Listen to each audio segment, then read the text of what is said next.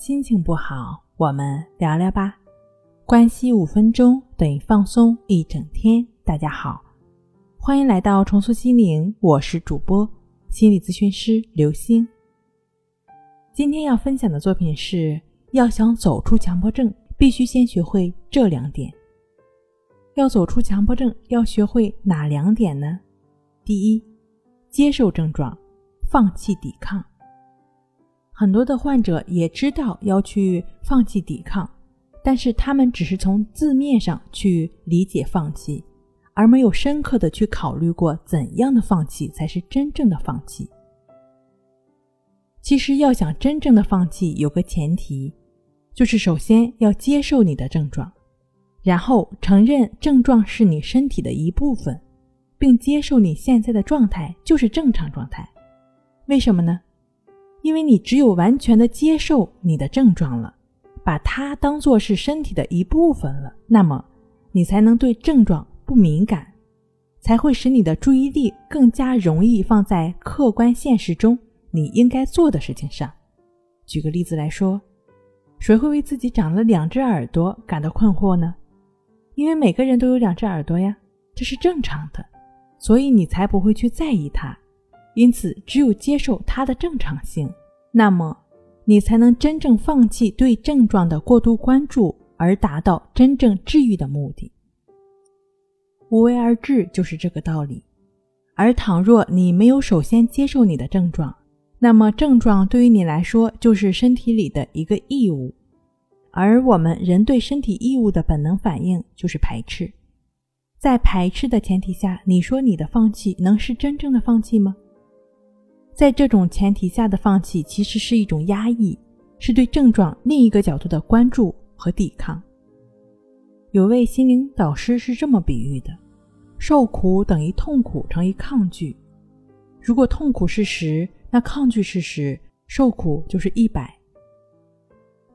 如果痛苦是一百，抗拒是零，那么受苦也就是零。第二个，把强迫当朋友。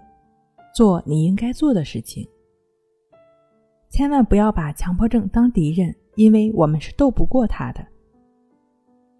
要把他视为朋友，承认他，接纳他，他其实就是你的朋友。在你不记得的时候，你们就认识了。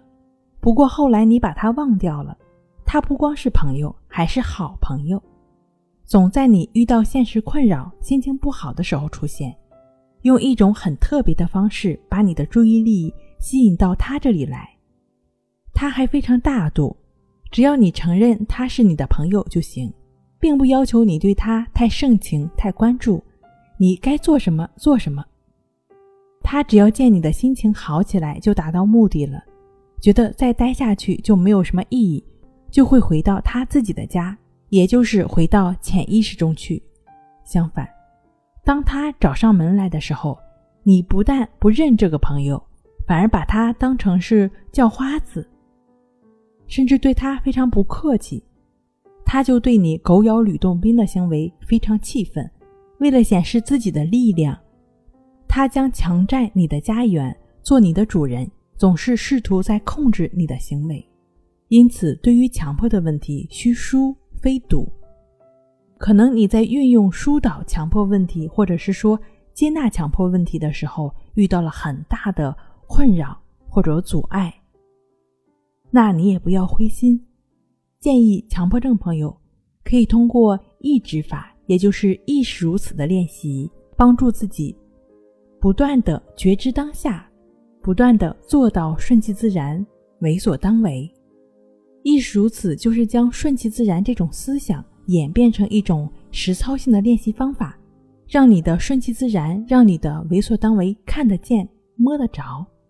好了，今天就分享到这儿，欢迎关注我们的微信公众账号“重塑心灵心理康复中心”，也可以添加 S U 零二一二三四五六七八九与专业的咨询师对话。你的情绪我来解决。